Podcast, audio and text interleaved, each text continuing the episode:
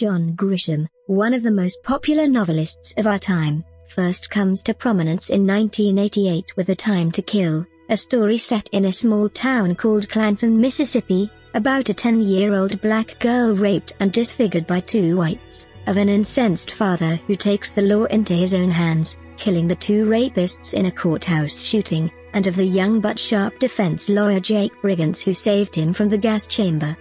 25 years later, in 2013, John Grisham brings back Jake Brigance to his dumping ground, the fictional town of Clanton, Mississippi and its courthouse in the second Jake Brigance novel, Sycamore Row, which centers on a new trial that exposes Clanton's uneasy past with race relations. The sequel is about Brigance fighting for justice in a trial that could tear the small town of Clanton apart,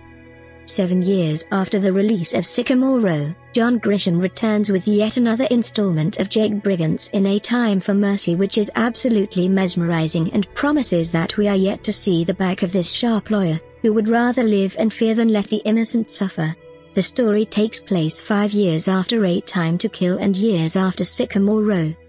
John Grisham's first novel, A Time to Kill, remains one of his best. That was about a man who, in 1985, killed someone but may have been justified in doing so. A Time for Mercy is about a man who, in 1990, killed someone but may have been justified in doing so. Thankfully, that's pretty much where the similarities end, but a story that invites the reader to make up his or her own mind whether it was a righteous kill or not, is always going to keep you turning the pages even after the story has ended.